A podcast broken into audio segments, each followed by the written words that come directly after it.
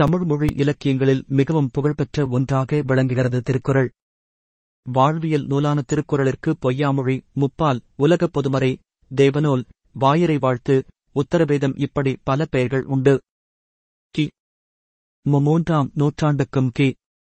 மு ஒன்றாம் நூற்றாண்டுக்கும் இடைப்பட்ட காலத்தில் இந்த நூல் இயற்றப்பட்டிருக்கக்கூடும் என்று ஆவாளர்கள் கருதுகின்றனர். அத்தகைய காலகட்டத்திலேயே யுகங்களை கடந்த பல சிந்தனையோடு இந்த நூலை இயற்றியுள்ளார் திருவள்ளுவர்.